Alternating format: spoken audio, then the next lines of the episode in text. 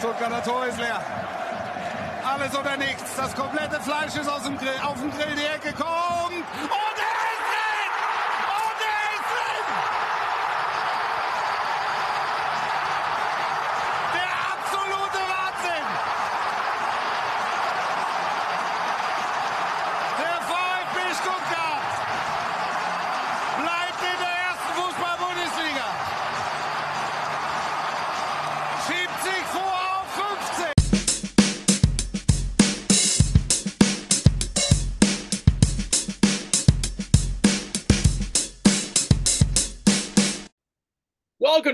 VfB Stuttgart Americana, an American-based English language VfB Stuttgart fan podcast where reviews are unofficial, uninformed, usually unprepared.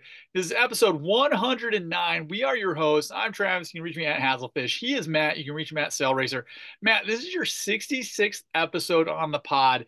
Based on American Social Security, I think you can retire now. So congratulations. Thank you. It's been fun. Uh, I'm moving to Florida.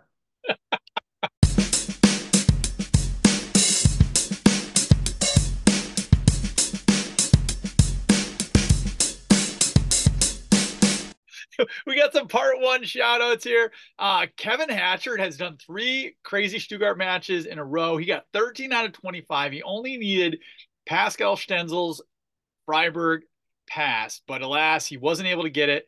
Um, I did win from Austin, my brother, who is in charge of the Ukiah uh, supporters group, which sounds even worse than what it actually is for Freiburg. Uh, I did win a Pascal Stenzel uh, kit. So my question to you, Matt, is who would be of our current unsung players? Because I think Pascal's somewhat unsung. A kit that you would want if you were getting it for free.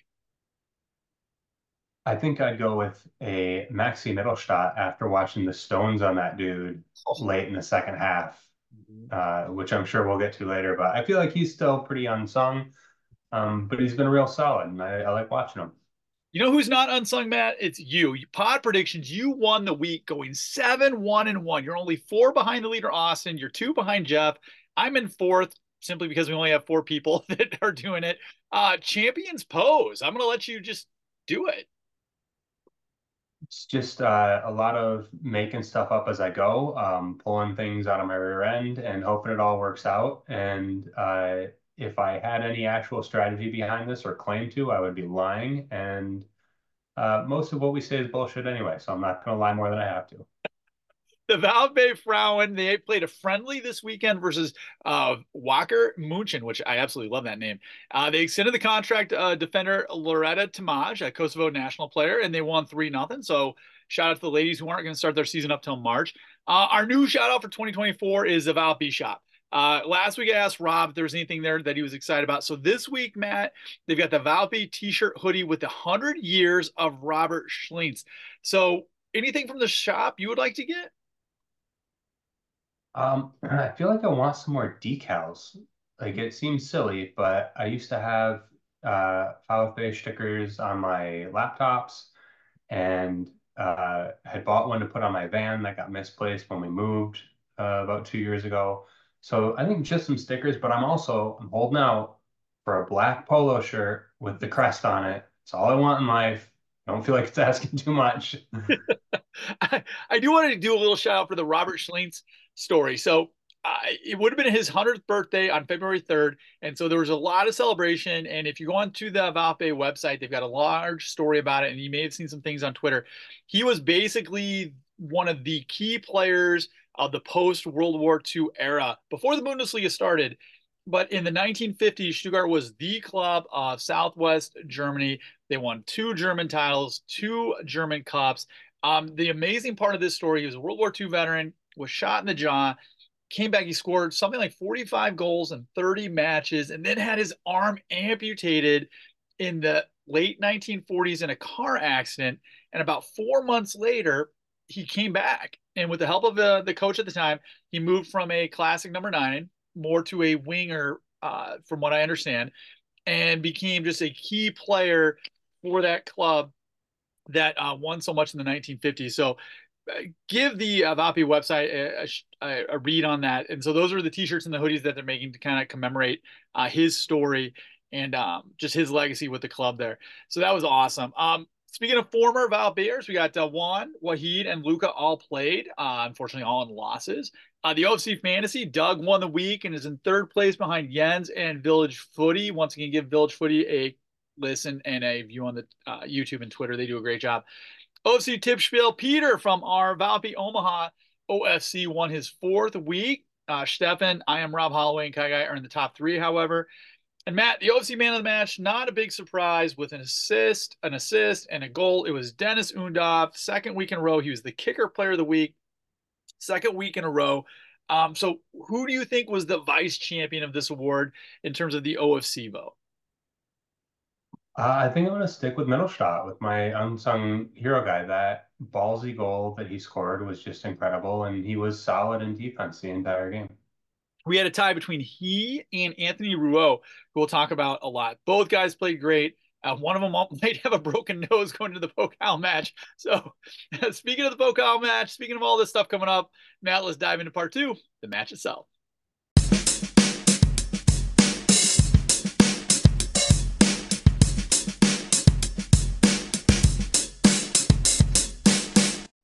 All right. I know we do need to come up with a better drum roll for that. All right, part two, the match. Uh, it was third place at seventh place. Here's what Kicker said Freiburg had not lost in seven home games. They had only one loss at home. And while Stuttgart had lost their last three away games, nevertheless, the Schwabians were favorites in this one. I changed my prediction after the Daxo injury. Rob and I talked last episode, and we were both bullish on Violet Bay. We both thought it'd be like a three to nothing, three to one result when Daxo's injury came out midweek, which we'll talk about in a minute, I immediately went into a dark hole of depression. Not because I didn't think the team would have success later. I just thought it was too soon for them to rally. We don't play very well on free kicks and corner kicks. He's just a boss in the back. I thought there'd be a bit of an emotional letdown. Did your predictions change at all, or were you confident going into this one after the Daxo story hit? I honestly had not even thought about the bigger impact on the team. I was just gutted for Daxo, and that poor guy has had such a string of injuries in his young career, and it seemed like he was finally getting a long stretch of healthy play and was showing the world how good a player he is and what he can do and how he can impact the team. And then just bad luck on the training pitch. So I, I had not even gotten to the what about everything else? It was just the man, that sucks for Daxo. It was crazy because it was midweek and it was um, it was a non-contact in- injury. He just twisted the wrong way. His foot got stuck in the turf and the grass, and that was it. His ACL was was gone. So let's get into that just for a second. So he tore his ACL on Wednesday. Uh, it was a difficult, sad day, explained Sebastian Hoeneß. Uh, it quickly became clear that something more had happened than just a regular knee injury. Um, he goes on to say the disappointment in the end of the season for the Frenchman was huge. He's an absolute top performer this season, one of the best central defenders in the league, and above all, he's just an incredible character. Wohlgemuth went on to uh, kind of echo that. Quote, the news of Dax's injury hit us all quite hard. We were able to see in the first half of the season what a valuable player he is for him in the ranks. Daxo holds a lot of things together for us on and off the pitch. Of course, he is missing also as a factor in the dressing room. End quote. So they actually had a much lighter practice. I don't even know if I understand correctly. They did practice on Thursday because the team was just so hit by this. Um, and then we'll get into in a little bit the reaction after Deniz scored that first goal and kind of their warm up kits as well. But let's talk Daxo for a second. I mean, I don't think it's hyperbole. He was, I think, one of the best defenders in the Bundesliga his pace is not something that is a strength, but his policing of the back. And we were pretty weak on free kicks and corners, but his size and his just aggressiveness back there really made me feel pretty confident. I think we saw immediately what his loss um, meant on some of those free kicks and those corner kicks there. Um, I was really impressed with how the team responded in the match, but also how they wore the warm ups with his name and number on the back of them. He responded on Twitter, uh, Twitter saying Donka uh, family. So thank you, family, for that. Um, we've talked about this a lot. When he showed up to the club, we were not impressed. And when he started playing for the club, we were not impressed. And something happened at the end of last year, but especially this year, where we have been nothing but impressed with this guy. Nothing but impressed with this guy. It's just, it's crazy sad. He's only 24. He's had so many injuries. Um, nothing but the best for the guy. Hope he comes back stronger, is you know, which is a bit of a cliche. Um, he, I actually got one of his kids. It's on its way, and the poor guy. Um, so this I'll, is your fault. I do feel some responsibility for this now, Dak. So I do apologize. Um, I went from him being a guy I didn't want on the pitch to where he's honestly one of my favorite players at this point. So super yeah. bummed for him. I don't think if there's been an injury on the club since my support that has really been this big of a bummer. So really going to miss him. Those are my thoughts, Matt. Uh, what do you got?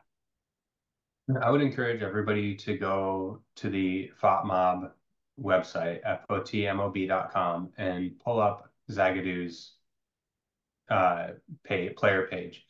His traits are unreal. They've got this little like expando chart on the side that shows compared to other center backs, where does he rank? He's in the 95th percentile for touches, and the 82nd percentile for chances created as oh. a center back. He's in the 98th percentile for aerial duels won. I think he's number one in the Bundesliga and by quite a long shot for aerial duel, duels won. 85th percentile for defensive actions, 71st for shot attempts, 45th for goals. Like this dude's been doing everything for us. and I think we get some insight from the, the commentary that you read that he's been a big player in the clubhouse too, and a big reason why we're having this success. And I'm absolutely gutted for Dak. So as I mentioned, I'm really concerned about our, our ability as a team to recover from this. But the the outpouring of support we saw from the players, that warm up kit gesture that they did, and then the way they responded, even though one of their best players went down, um, has just got me feeling like this team is rolling. They're pointing in the right direction. They're firing on all cylinders, and we don't need to worry about stuff. Even losing as huge a contributor as Zagadou, we're to be okay. Yeah, it's it's tough to move on from that because it was clear that he was not just a big player on the pitch, but also in the locker room. I mean, it's just you don't have that kind of response from a team if you're just a guy. And um, so we are definitely gutted for him, as you said. So Dax, so hopefully you get back stronger than before. Definitely going to miss you there. So let's try to get back into the match a little bit.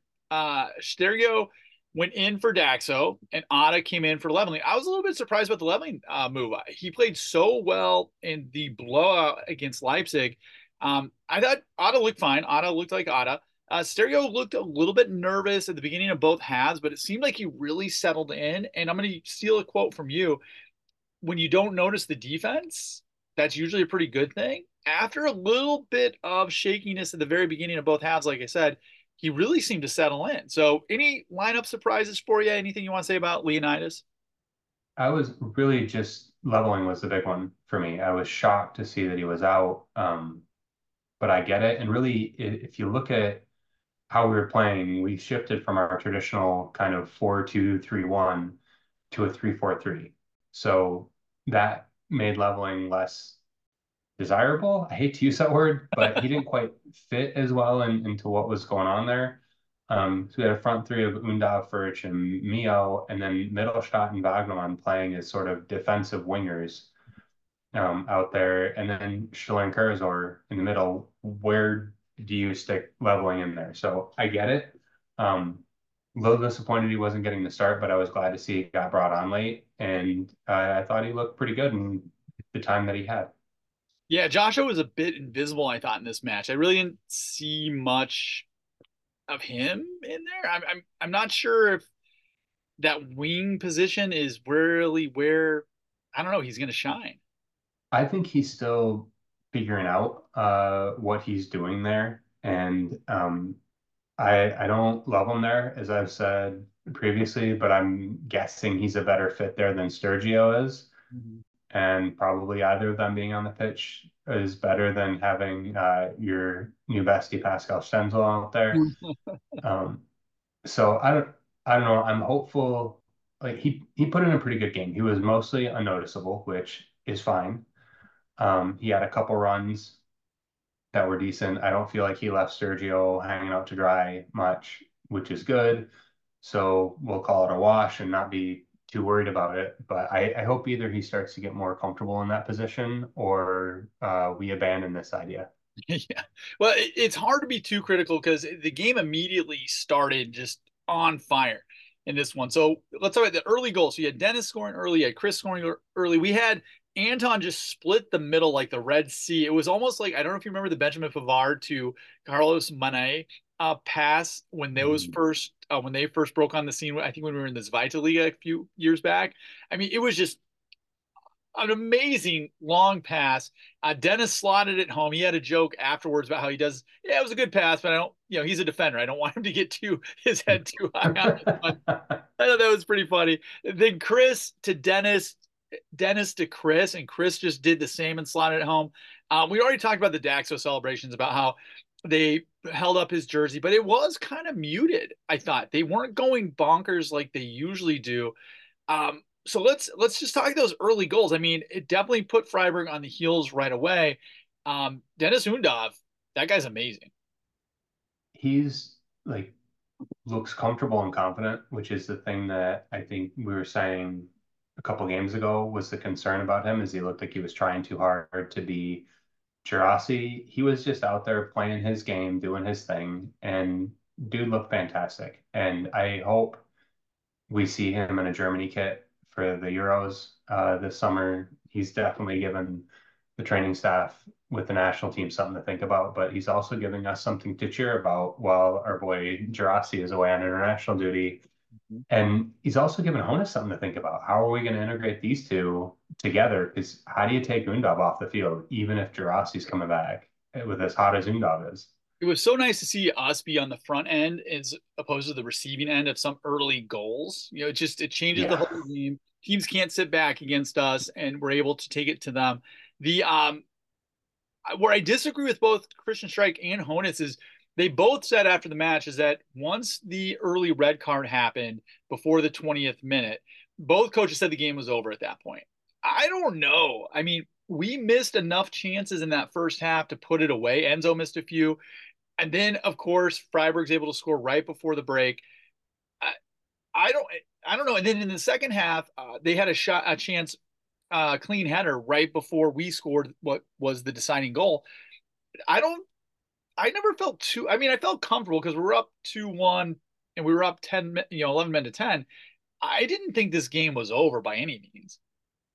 No, and especially not a team that's as well coached and as disciplined as Freiburg you're just waiting for that counterpunch to come because they'll play patient. They'll sit back. They'll do what they have to do. Um, and they were playing really smart. And so I was, we got the second goal. I felt a lot better. Um, but by no means that I think it was over. If we had punched three in in the first 40 minutes, I would have been like, yep, okay, this is time to screw off with people on Discord and just have this on in the background. But uh, I was not yet ready to mentally check out. Well, that kind of gets to the second thing I want to talk about. And you mentioned it is, is Freiburg played smart. Streich's a really good manager. So they got that goal right before half, and that gave them belief into the second half. And they just responded physically. And um, they only scored that goal when Rouault was out with what might be a broken nose. Um, uh, moving aside from the problems with free kicks, because uh, you know Alex didn't look too great on that one, but neither did Anton on that one. It was foul city. Enzo was getting fouled. Otto was getting fouled. Angelo, towards the end of the match, finally lost it and started pushing people because he's like, stop kicking me. Uh, Streich and Hoeneß after the match were talking. It looked like Streich was complaining to Hoeneß about something. I don't know what. I remember him complaining when Anthony Rouault got removed from the pitch with his bloody nose because he was bleeding all over the place and he was complaining about it. I mean, I don't know what the guy was complaining about, so here's what I want to talk about. Both websites use the word derby in this one. Now, no Stuttgart supporter on Twitter, at least, or on Reddit, seems to think this is a derby.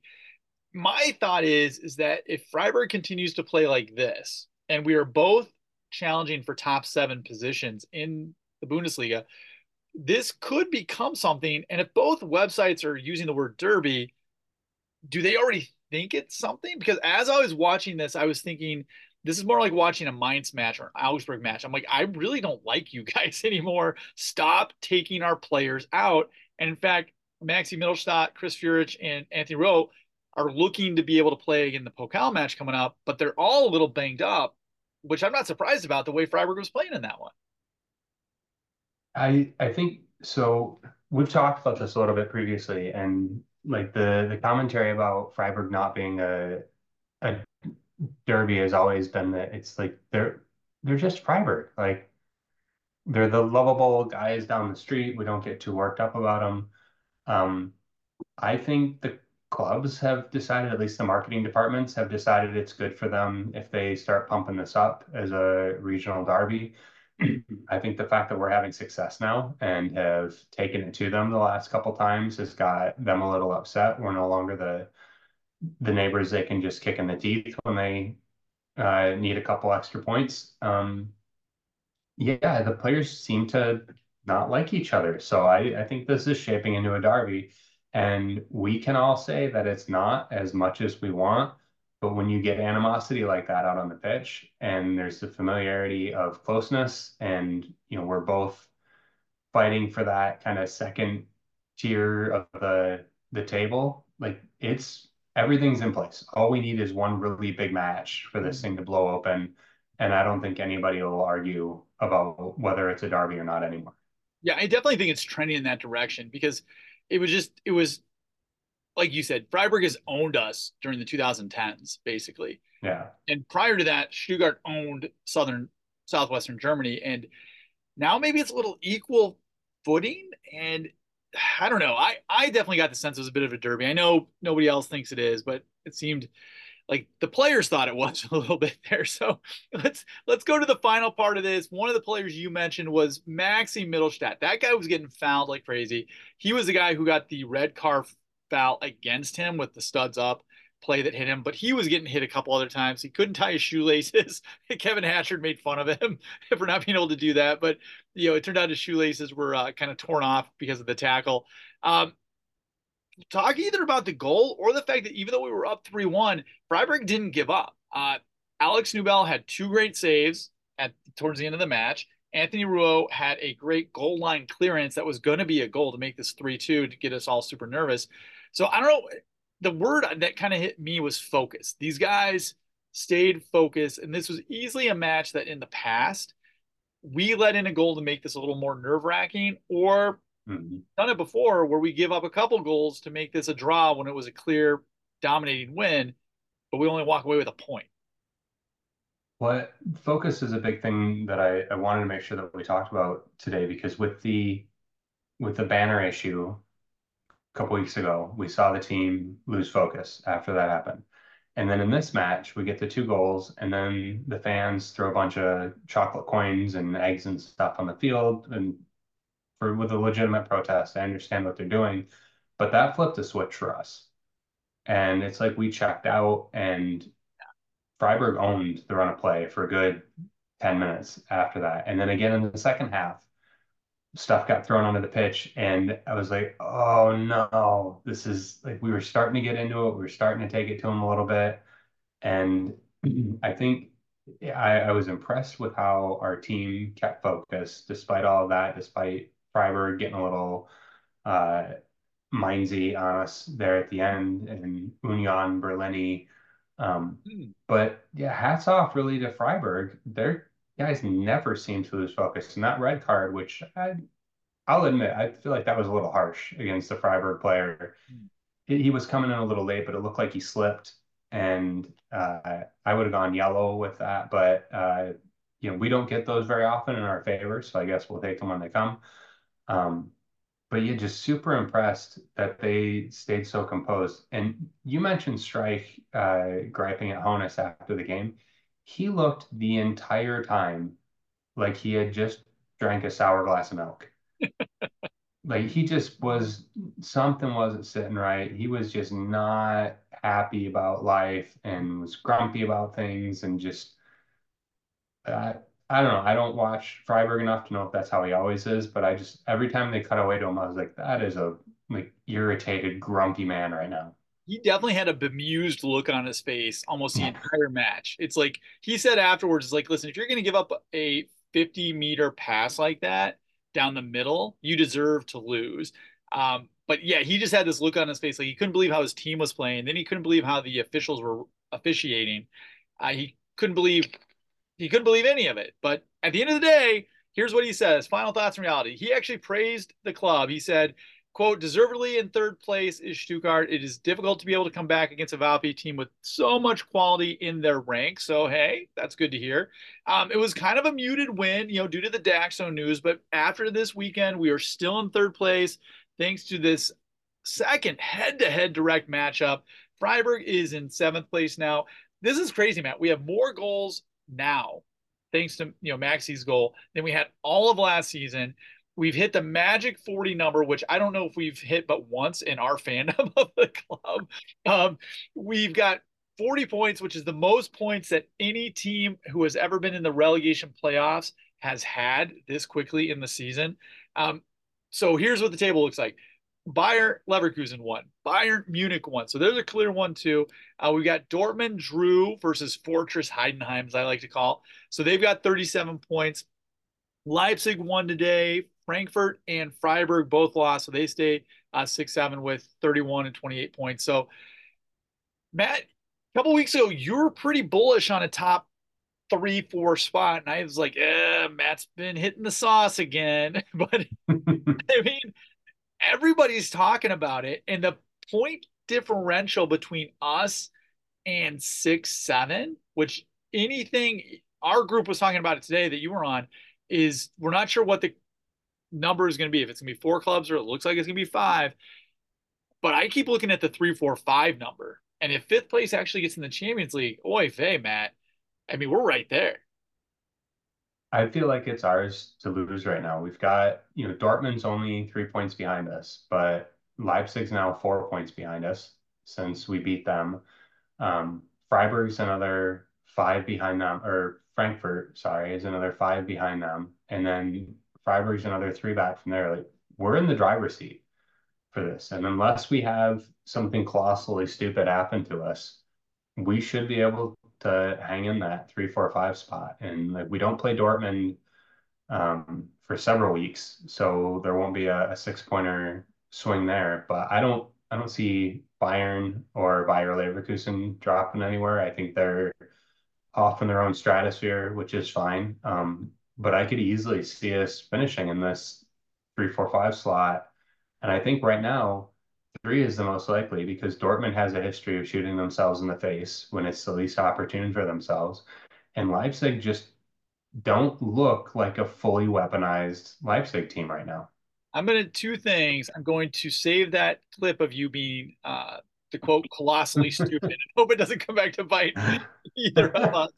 Uh, two, to your point though, the upcoming schedule for February, February and March. So everybody listen to this. So we got the big Pokal match, which I'm really hoping we get a win there. That would be fan flipping tastic.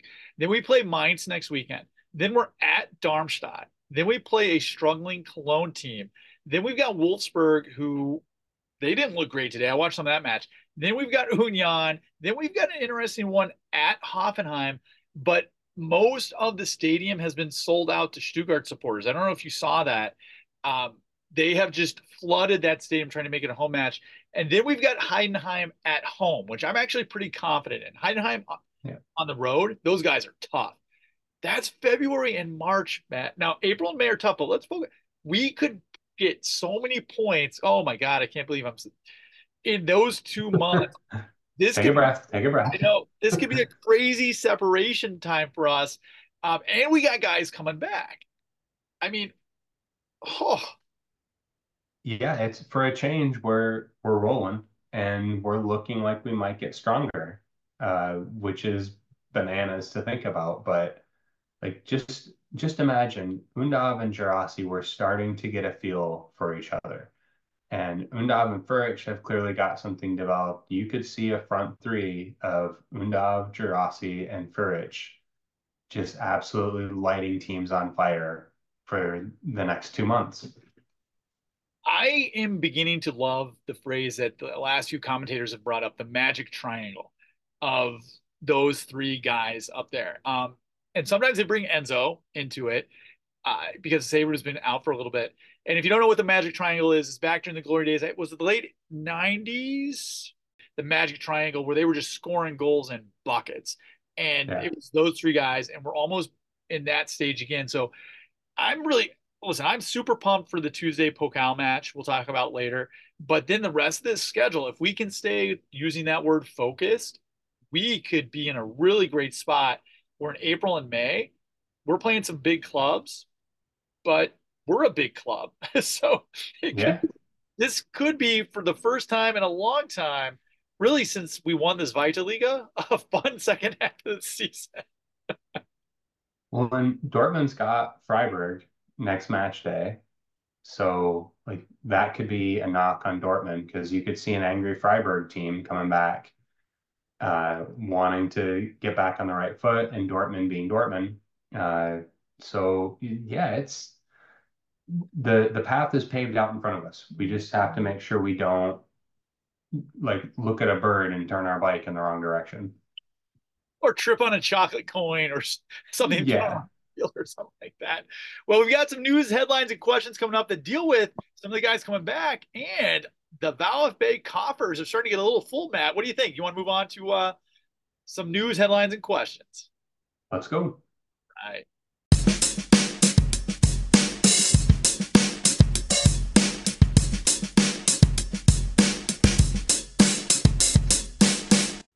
Okay, here we go. Part three news headlines and questions.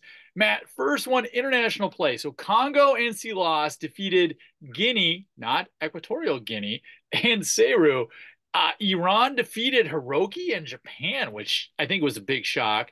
And that was a huge shock. According to uh, Fabian Wohlgemuth, both Hiroki and Serhou could be back for the Pokal. The likelihood of them starting is pretty low. International travel and all that uh, stuff any comments on those two guys um, coming back? The results they had while they were in Africa and Asia. I'm, I mean, everybody's super excited they're back, and we all have this like kind of uh, Catholic guilt, if you will, to where we're like, God, hurry up and get back. I don't want your national team to do well. Now I feel terrible that you're back. I am bummed out for both of them that their national teams lost, but I am very excited that we will have them back in white and red here shortly. I would be shocked, I think, if either of them were playing on Tuesday. um, if I'm honest, I'm telling them, hey, get back, take a break for a little bit, rest. Like we're doing fine. If you guys need to take a week off to recharge the batteries, please do that. I bet both will be on the bench for the Pokal match on Tuesday. I Hiroki played 90 minutes in the loss to Iran, so he could be gassed, especially now that he's got to fly all the way back to Germany. Serhou was on limited minutes down there. Um, there was a there was a contract issue with payment that I don't fully understand, and there was part of the reason he wasn't playing fully was because he was criticizing what the national team was doing to some of the other players who don't make as much money as he does. So he wasn't playing a ton of minutes. So he's only played about 25 to 35 minutes per match that he's actually played he's a guy that if the match is close after halftime, I could see you know popping on there for a bit. Which, like I said, we'll talk about later. I'm super excited for that Pokal match. Uh, money, money, money, Matt. So last week we talked about how Porsche was pouring in $40 million.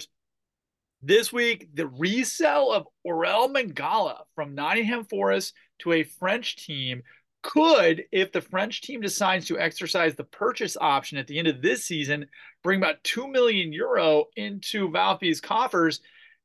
I mean, he played 100 games for Stuttgart. We both really loved him. Uh, we sold him for about 13 million to Nottingham Forest. He's going to go to Lyon for about 15 million. He's all the guys that have gone to the Premier League. He's the one that's played the most. And I'm kind of surprised he's only going for the amount he's going for. So any thoughts on the money coming in or any shout outs to Orel and his time in the Brustring? I think it's a it's a great piece of business that we're able to profit from this. Um, I'm a little I'm also a little surprised that uh, he's moving on from Forest. Uh, it feels like Forest might have gotten themselves in a little bit of financial trouble from some of the stuff I've been seeing. So this might be a desirable player that they could move easily. Um, Olympique Lyon is no slouch of a of a club, so he's moving on to a good, powerful French side. Um, Mangala was arguably my favorite player uh, on the team when he was with us. So I'm excited that he's doing well. I'm excited we're getting some return. Um, mostly I'm excited about the two million dollars because that that affects the team directly. yeah, loved you, Orel. I remember Matt saying if you were going to get a kit at some point, that's a kit you would get. Um, so it, luckily you didn't because his knee is still intact. I'm like, I who got right. he was getting he doesn't have a knee anymore. Uh, transfers and extensions. So Enzo Millot signed, as we talked about a while ago. Captain Anton signed an extension, as we talked about a while ago. Pascal and Fabian signed, as we talked about a while ago. But the new one was Chris Führich, who signed. So he's now the fourth in the group to have extended his contract this calendar year from 2025 to 2028. So here's some words that uh, said is Chris Führich is one of our most important players. He consistently trains and plays at a very high level. He being called up to the national team was a confirmation of the performances he has shown in the Stuttgart jersey. Uh, what he said was, quote, I feel very comfortable here in Stuttgart. The club, our fans, the arena are something very special. This is a pure tradition that you can feel at every home and away game, end quote. That is a common theme that you always hear that money is money, right? I, I think, you know, yeah. let's not be naive but money is money and the atmosphere seems to be a big reason why it's an X factor, I guess you should say. So I don't know if you want to comment on the X factor or just the fact that we we haven't signed a lot of guys coming in, which I don't think any of us thought they would. But the fact we got Enzo, Anton, Chris, and especially Fabian Bredlow to sign contract extensions, I mean, that's a big deal. I think having these guys locked up going forward. So we've got a core of our team together that we can continue to build off of and move forward is really, really important. And Anton, Führich, these are guys that you build around um, if you're Stuttgart. So this is a really good sign, and I think it points to more of this kind of stuff in the future. So I'm more hopeful about uh, Guirassy and Undav and getting some of these other guys like inked in long term. So if we do lose them, we're at least going to get a lot of money out of it. Uh, I think money is money and money is important. And I don't want to minimize the fact that these guys have a very small window within which to make money. And for a lot of them, this is life changing money for them, their families, uh, people that they support. So I totally get maximizing your earning potential, but I love that the atmosphere, the environment, and feeling supported and appreciated is part of the equation for these guys.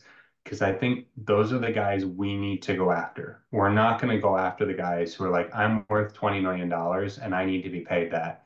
Mm-hmm. We're just, they're out of our reach. Bayern can take a flyer on a guy like that. And if it doesn't work, it doesn't work. We don't have that kind of financial uh, backing. So hearing that consistently talked about, I think it is an X factor. If you've got a guy who says, I'm going to get paid fairly, I'm going to make good money, and also I get a super positive environment, and we're probably not going to get guys taking major discounts to mm-hmm. come play for us. But if they feel like they're being paid fairly and they get this amazing atmosphere with this amazing fan base, that's a huge win because we'll get those 50 50 re- recruiting battles. Yeah, I don't think we'll ever know this tangibly, but I wonder how much of the stadium and the curve in particular being super supportive during the relegation fight last season when Bruno was here and the football was just not attractive played an intangible emotional role to where these guys knew everybody was behind them. Even when the results were just putrid, the the stadium was behind them. You know, there were very few whistles that whole that whole season. So let's get to the uh, the transfers coming in though. We got Mahmoud Dahoud from Brighton Hove Albion, who is apparently the only club that Wohlgemuth has on his speed dial between him and Deniz Undav. So who is this guy? He's 28 years old. He only had nine appearances in the Premier League. He's on loan with a purchase option. He's five foot eight. He's kind of a center mid, defensive mid, similar to Angelo from what I've read. Current value though is around 14 million. Purchase options around 10, I believe. So he played for Gladbach, but he became very well known for his six seasons at Dortmund. Uh, he never played more than about 23 games in a season, though. So he's always had a bit of an injury problem. I love the fact that his brother, Saeed, plays for VfB 03 Hilden. So it was just meant to be. Uh, and the other one that's not getting as much play is Yannick Keitel. Uh, from Freiburg, 23. He's coming to the club on free after this season. Um, Hoeneß tried to get him for about a million dollars before the season, but uh, Freiburg wouldn't let him go. But he's only played like four matches, so I don't know why. Uh, he's a defensive mid, current value around four million dollars, six foot one. So uh, Mahmoud Mahmoud got into the match this week, and he looked good. He did. He he had a couple of uh, pass receptions, which I don't think is something we talk about a whole lot, but he had difficult balls come his way that looked like they were just Velcro to his boot as soon as they got in. And the commentator even said, like, this guy's known for having phenomenal ball control. and as I'm watching and I'm listening to that, it, it's piecing together what this this role is for me. And if we look at when he came on, it was late in the game when we were up and we needed to lock things down. So he's an older guy. We've got an extremely young team. That's helpful. He's been around. Uh, probably has some leadership qualities that we could find really valuable. But also, if he can be a holding midfielder, we don't have that. And sometimes you need a guy who can just slow the game down, who can grab onto the ball and just make people wait for him to make decisions. And like that could be hugely valuable. And especially if he's got some ability to unlock some defenses with some passes, I mean, we've been seeing that's a huge weakness for us. Yeah, I was curious, like a lot of people were, is who's the odd man out? When this guy comes in, I mean, you don't get a guy like this whose value is what it is to sit him on the bench. Like he's not going to come here not to play, right? So the guy's going to get minutes. So the question is, who is he going to get minutes from? And a lot of people, from what I've read, said it's Otto Karazor who could eventually be the odd man out of this one. But I, I struggle with that because Otto's more of a defensive player, allows Angelo to be more um, offensive minded. And from what I've read, uh, Mahmoud is similar to Angelo in offense as opposed to defense. So if you take Otto out, you're definitely giving up defense for offense at this point. So I'm curious to see how Hoeneß is going to deal with something that Rob and I talked about last week this embarrassment of riches once these guys come back. Um, and it's going to be a lot of fun to see. It, I thought it was really interesting how quickly it seemed he jived with the guys. Uh, yeah. If you looked not just his play on the pitch, but after the pitch, he was jacked. He was excited. Maybe it was just the fact he was playing for the first time in months, but he was playing the role of peacemaker when Angelo was starting to get frustrated. Maybe this goes to what you're saying is he's a veteran dude who's played a lot of big matches for Dortmund, and that's the experience we need to kind of settle things down, calm things down um, as we go forward. Because maybe that's his role. I when I first saw the signing, my initial reaction was, "This will be a fun name to say, Mahmoud Dahoud." Like that's just that's fun. I like it. Um, then he came on the pitch, and the dude's got a head of hair that could make Chris Führich blush. Oh my, yes. Um, which is just like, all right, uh, showing up with a, a thick cone there, Mahmoud, love it. But then, yeah, he just played so composed and so relaxed. And I, I think one of the things we've we've been talking about, kind of you and Rob talked about a little bit, is like, you know, who's the odd man out? How do we move things around? We're forgetting that just a couple weeks ago, we were terrified that if somebody got sick or hurt, that we had nobody on the bench. Yep, good point. So Karazor and Stiller have been the only guys playing in that central midfield role. And when Karazor was out for red card, we had to put Enzo back there. And Enzo did great. No, no knock on Enzo. I was super impressed, and that might be a better position for him, really. but that was it. So to we had to pull Enzo back, we had to fill another gap. These signings fill in some gaps that we have and allow us some flexibility and allow us to give some guys some rest. And if you can bring in Mahmoud Dahoud and sit Stiller down for a game, just be like, hey, you've been playing a lot take a breath today. Mm-hmm. You're doing great. This is not a performance thing. Just take a breather. We're going to lessen your load a little bit. I think that's fantastic. And especially if we're gearing up for Champions League, we're going to need more guys like that because the rotation has got to be more than what we've seen this year. The knock on Wohlgemuth, from what I've read, is that because there was a bit of a debate on Reddit about who was better Sven, who we all adore, or Fabian, who has kind of grown into this role. And the knock on Sven is that the club was in a relegation fight for two of his years here. and he put too much money and time into potential, and sometimes that potential paid off. Dino Mavropanos, for example, and sometimes yeah. it did not. Luca Pfeiffer, for example, love you, Luke. Eh, well, Luca, you're out there. So, whereas Fabian has gotten a lot of guys on loan. I mean, if you look at this roster, a lot of the guys that he has now they have purchase options, most of them, but Deniz, our, our best striker, is on loan right now, and our best goalie is on loan, Nübel. So, and there's other guys in between. And the knock on him is, well, these guys could bolt, and then where are you? Um, so I thought it was a kind of an interesting uh, debate here as to what's going to happen. So getting a guy like Mahmoud Dahoud, God, that is a great name, yeah. is great because you got Atta, Angelo, him there, and maybe they can form some kind of magic defensive mid triangle and, and have depth there in case you know something goes south. But it'll be interesting to see, you know, what what comes forward because you mentioned international play. So let's move on to the next topic, which is something we talked about a, while ago about what would the over under be on Stuttgart players on the national team. So Kicker came out with their 2024 ranking of where players are with about 130 days left until the Euros. So at center back, uh, Waldemar Anton is in the second tier according to their rankings, right between, uh, right behind uh, Ginter, Schlotterbeck, Koch, and Rüdiger, who are the the, the lead on the lead guys to get that uh, center back role. Defensive wing, Joshua, because of the limited number of guys that play that role, is the second rated player. Offensive wing, Chris is number one. I'd be shocked if he's not on that club. And striker Deniz was actually tied with Nicholas Füllkrug, who also had a a, a hat trick the same weekend uh, that he did. So the over under was we put it two and a half, and I think we were both saying under two and a half. What do you think now? Uh, between Anton, Joshua, Chris, and Deniz, those seem to be the four guys that have a shot. I think Chris has got to be there.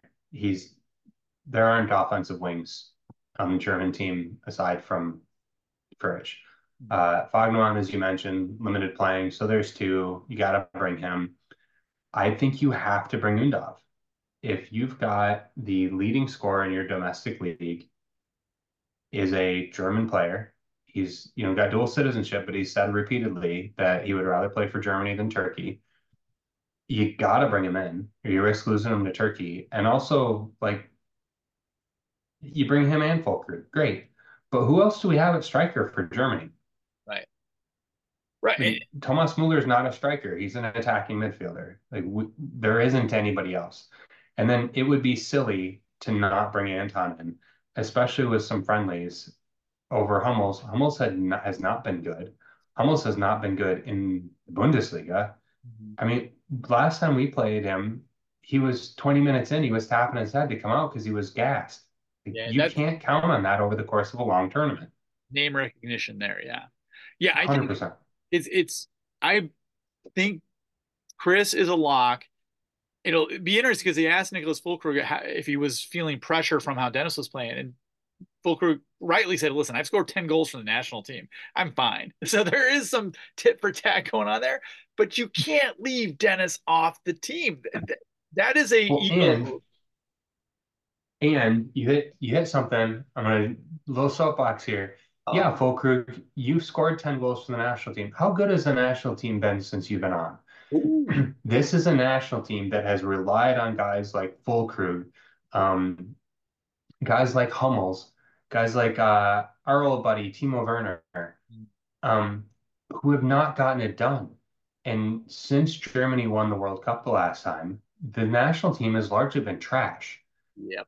And they're relying on a bunch of the same guys who were fringe players at that time because there was a core veteran group that has largely aged out and it's time to bring some new people in and see if they can get it done. And I'm not saying don't include Füllkrug, but you can't just say, okay, you've scored 10 goals. You're the only option we have there.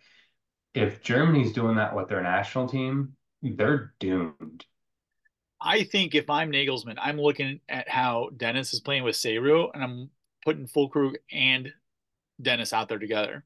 Because Deniz just plays really well with somebody up top. So yeah it seems like a win-win, you know, for everybody there. I'd probably put it at under two. I think Deniz is going to be there, Chris is going to be there, and I think Anton is the question. I think Joshua just doesn't have enough game minutes, you know, to get in at this point. So we'll see what happens there. But we we do have some questions that revolve around Deniz here. So here comes David. David, frequent contributor to the program. What a game by Deniz. To me, it was even more impressive than his hat trick against Leipzig. Two assists and a show of unselfishness that just characterizes his team. Also, the last goal by Mittelstädt or Maximilian Fiddlesticks, as my wife misheard his name. I love that. That's fantastic was an absolute thing of beauty. You would never guess this is only his third goal of his career. And then somebody uh, anonymously put in, can Undav save the German national team from their misery? Maxi and Deniz, uh, pick one of them. So I mentioned earlier that I wanted to talk a little bit about Maxi. That goal, the stones on that dude, when he was coming in from the side of the net, I saw Enzo streaking in, and you could tell Enzo was hoping for a ball. He was available I'm thinking in my head, I got my my Xbox controller brain going. I'm going pass, pass, pass, pass, pass, pass, pass. And then Mittelstädt chips the keeper oh. from like three meters out and does it stone cold. Like there wasn't any question. He was like, Yep, I'm gonna do this and it's gonna work. And just man, I just I am not that cold in those situations. It's impressive. And that goal was just gorgeous. And they, they said it on the broadcast. You would think he's a guy that scores 15 goals a year the way he pulled that off. I, I Third, his first goal since 2019. I didn't think it went in the way that he just he chipped it. I was like, oh, he carnicked it. Oh, okay, that's fine. He's a fullback, so it works out. Yeah, that was fantastic. Good job on you, Maximilian Fiddlesticks. Well done there. Uh, we got another question here. I think I appreciate Leweling more after watching Joshua a couple times. I love Joshua as a back but I like Leweling up front. I agree with this one. Um, I was surprised he didn't come in. I thought he was starting to get some of his mojo back a little bit. Rob and I talked about this last week that his last second decision making is still a question mark. It could be a situation where Hoeneß is trying to figure out, okay, if I'm going to play three at the back now because Daxo's out, I got to shift some things around. So I don't know if you want to add anything to the Leweling thing. We kind of talked about it earlier. Yeah, I, I like Leweling in that position over Vagnoman as well, but I get why they're trying to get Vagnoman some point, uh, some time there. We got a couple comments about how great Alex played. Goal killer. Uh, oh no, you don't. With both hashtags, which is I guess what the kids do nowadays. And a Love great hashtag. a great save is worthy of recognition. I do want to give Alex some love. He had really he he, he had it a brain fart, I think, on that goal that went in. That is a struggle that we have. We are free kicks and corner kicks are starting to give me a little more anxiety than they did earlier in the year.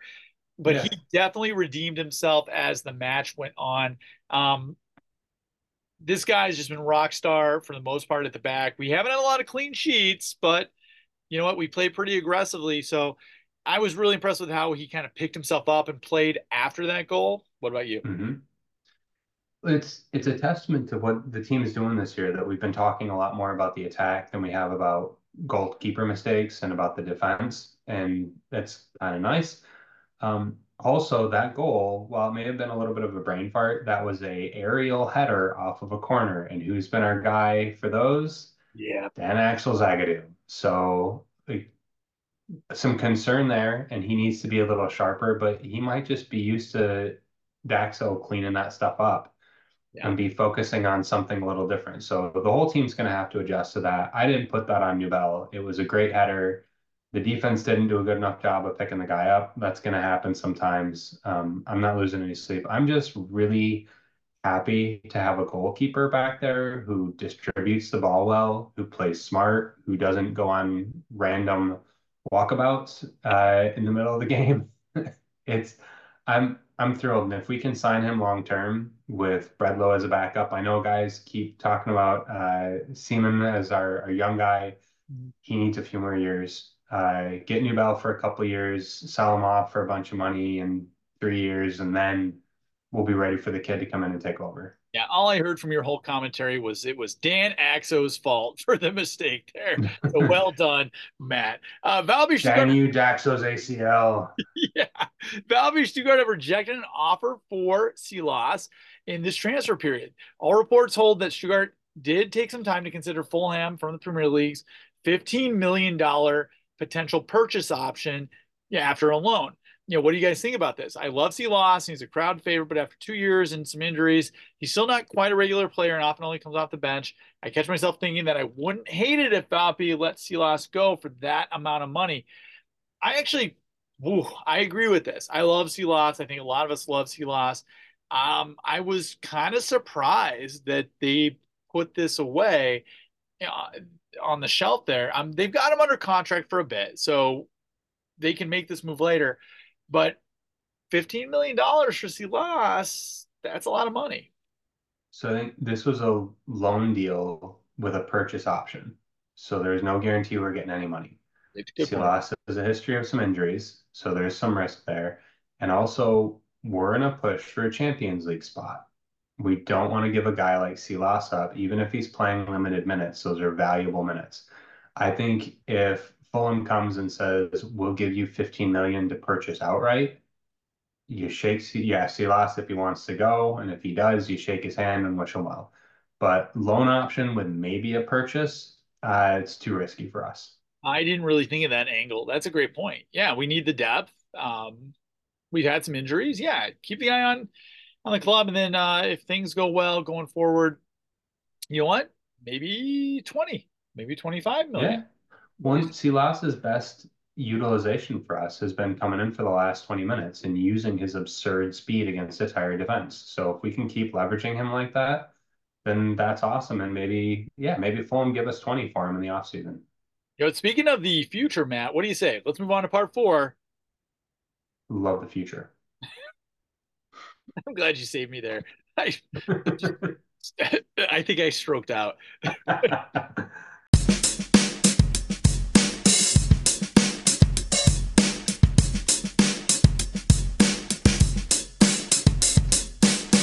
right, here we go. So we've got two matches coming up. We've got the Pokal match on Tuesday, and then on Sunday we've got the match at home versus Mainz. So let's uh, dive in the Pokal match first. So we're playing the quarterfinals. Both teams are potentially missing key players. So uh, Bayer are missing Boniface, who has got a long-term injury, and we could be missing Serhou depending on what happens going into this one. Uh, the bad news, we've only got one win in our last like 30 matches versus these guys. And we're 0 3 in Pokal history. We've got 23 matches and uh, 23 wins and 43 losses in our history. But in the last two matches, we do have draws, including a draw this season. Um, Kaiserslautern beat Hertha and Dusseldorf beat St. Pauli to advance to the uh, semis. And then Saarbrücken is playing Gladbach uh, the same day we play. What do you think, Matt? Pokal's coming up, quarterfinals. Exciting time to be alive. I love the Pokal. I love that we're this late in the game and we're talking about teams like Dusseldorf and St. Pauli and Saarbrücken. This is fantastic. This may be the best Pokal year we've had in a long, long time. And that's fantastic. I love it. I almost wish like it's better that the the Bayerns and the Bayer Leverkusens can get beat by some of these upstart clubs, but I would almost wish that they just weren't involved or kind of checked out and played their kids because it's way more fun to have St. Pauli playing Dusseldorf uh, chance at the Pokal final. Um, I get we got bit a little bit by that because we're playing Leverkusen, which is if you're just a a neutral, that's the matchup you want because one less first division team um, playing for the title. So that it's going to be tough for us, but I I feel like right now we could beat anybody. Yeah, it was um, Village Footy had the uh, one of the hosts of Neverkusen, a podcast about Bayer Leverkusen on, and he was frightened for Stuttgart to travel to their arena to play. We're just playing that well right now. So I have no idea exactly what's going to happen in this one. It's going to be a lot of fun. It, from like you said, a neutral observer, this is the match you want because it's going to knock one of these guys out. Um, what do you think? We're on the road. What do you think the odds makers have this one? And then give me your prediction. I think we're we're on the road, but Leverkusen on Saturday plays Bayern Munich, who's hot on their heels for the title. So I think if I'm Leverkusen, I'm a little more focused on Bayern Munich in the league match because that's a potential six point swing than I am on Stuttgart for the Pokal. Pokal is fun, but the league is what matters for them right now. They're sitting in first. They got to protect that. Uh, given that, I don't think Vegas or anybody else gives two craps about that. I think they're going to make this a pick 'em. It is. If not, if not Leverkusen getting half a goal. You nailed it. That's what it is. It's Leverkusen at home, which is usually the standard uh, prediction yeah. in this one. So, what do you think the final score is going to be in this one? 2 1 Stuttgart. Oh, man. Your positivity is amazing. I just, I don't know, man. I think at some point the wheels not will fall off, but there's going to be a bit of a break in it. Um, I really would love to get a win here. I like you love the Pokal. It would be an amazing time to just wear my Pokal championship t-shirt around and nobody here would understand exactly what that is. It's almost like I don't know, too graphic. Um, I'm gonna go the other way. I'm gonna go two one for Leverkusen. But like I told everybody last week, the good news is Travis is in last place in every prediction that we have. this actually bodes bodes pretty well. Going into the weekend match, we are hosting 17th place Mainz. I'm actually super optimistic about this one, so everybody should be afraid. It's a Sunday match. It's the early match. We've got 35 total matches against these guys. We lead the way, 15 wins, 12 losses. Serhou had a hat trick in the first match. They've got a makeup match against Union Berlin on Wednesday. So we're going to be tired because we're playing Tuesday. They're going to be tired because they're playing Wednesday. They really have to win that match on Wednesday. That's where they're going to put all their focus because they are in a relegation scrap. Um, they've only got one win on the season. It was home versus Leipzig of all teams, uh, but they're second in the league in draws. Um, I'm going to predict Stuttgart is a three zero four zero win. I just see us blowing the doors off this one. What about you? I'm with you. With both teams having the Englische Woche, I think we're deeper than Mainz are. Um, because Mainz is in 17th with a negative 17 goal differential. Uh, so probably we could sit a chunk of our starters. And how fun is it that we're saying this? We could sit a chunk of our starters and still be in really good shape. It's ridiculous. Um, yeah. but yeah, I don't, I don't foresee Mainz, it, and it's at home, mm-hmm. right? Our guys play really, really well at home. Uh, in the MHP arena, it's taken a while to remember that one, but uh, I like our I like our chances against Mainz. Yeah, the odds makers have us at, uh, well, I'll let you uh, wrap up the pod with this prediction. What do you think? One and a half point favorites. Close. You got the first part. So one goal advantage in this one. So this, uh, the odds makers say that we've got a full goal advantage in this one. Like I said, I think it's going to be a 3 0, 4 0 thrashing in this one. I just, we play amazing at home. Mainz is going to put so much of their energy in that Union match, I think. I just, I really like our team. We're getting a couple guys back. Hiroki will be back. Serhou will be back full time by that point.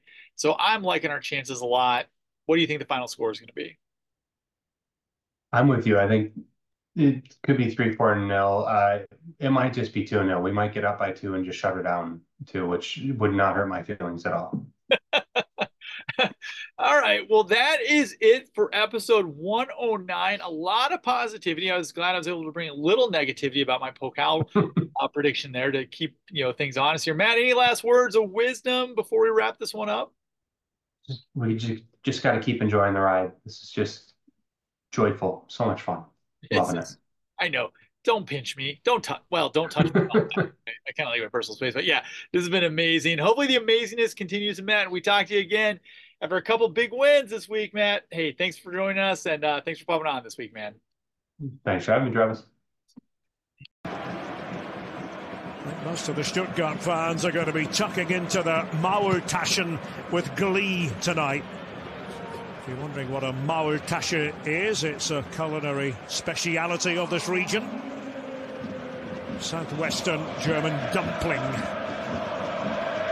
And if you're not a fan of Maultaschen, then always look for Spätzle, which is the southwestern German variety of pasta. I must confess to being a bit more of a Spätzle man myself. But do give the Maultaschen a try if you come here.